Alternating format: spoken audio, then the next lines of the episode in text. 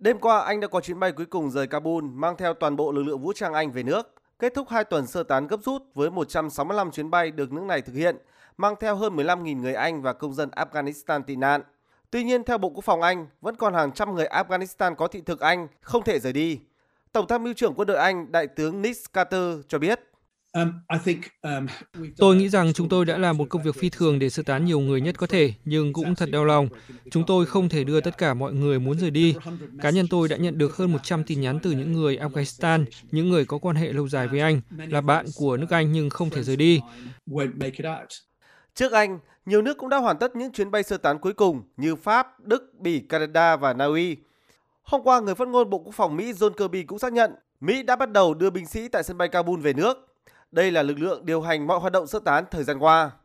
Điều này đồng nghĩa việc sơ tán sắp hoàn tất. Tuy nhiên, mọi dữ liệu về việc Mỹ rút những binh sĩ cuối cùng đã được giữ kín do những lo ngại về an ninh. Theo Tổng thống Mỹ Joe Biden, đây là thời điểm nguy cơ cao tổ chức khủng bố nhà nước Hồi giáo I S tự xưng sẽ tiến hành tấn công khủng bố, nhất là khi Mỹ vừa tấn công tổ chức này bằng máy bay không người lái để đáp trả vụ tấn công khủng bố ở sân bay Kabul hôm hai mươi sáu tháng tám vừa qua. Tổng thống Mỹ khẳng định tình hình hiện tại đang rất nguy hiểm. Trong vòng hai mươi tư hoặc ba mươi sáu giờ tới, buộc lực lượng Mỹ phải cảnh giác cao độ.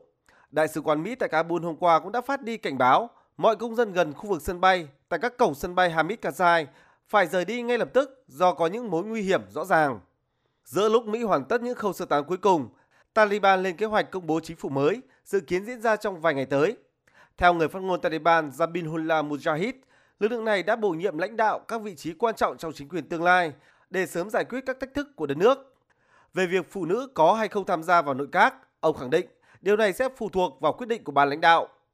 Hiện Afghanistan đang phải đối mặt với rất nhiều khó khăn, trong đó đáng chú ý là đồng tiền Afghanistan mất giá. Taliban đã phải tạm dừng mọi hoạt động ngân hàng, khiến nhiều người dân lo lắng. Phải nói rằng chúng tôi rất biết ơn khi tình hình an ninh đã được cung cấp đầy đủ, nhưng mọi người nên biết rằng hậu quả của các vấn đề tài chính còn nguy hiểm hơn vấn đề an ninh. Nếu ngân hàng tiếp tục đóng cửa, nhân viên không công nhận, nhân viên công không được nhận lương, các doanh nhân không được rút tiền để giao dịch, hậu quả sẽ rất khủng khiếp.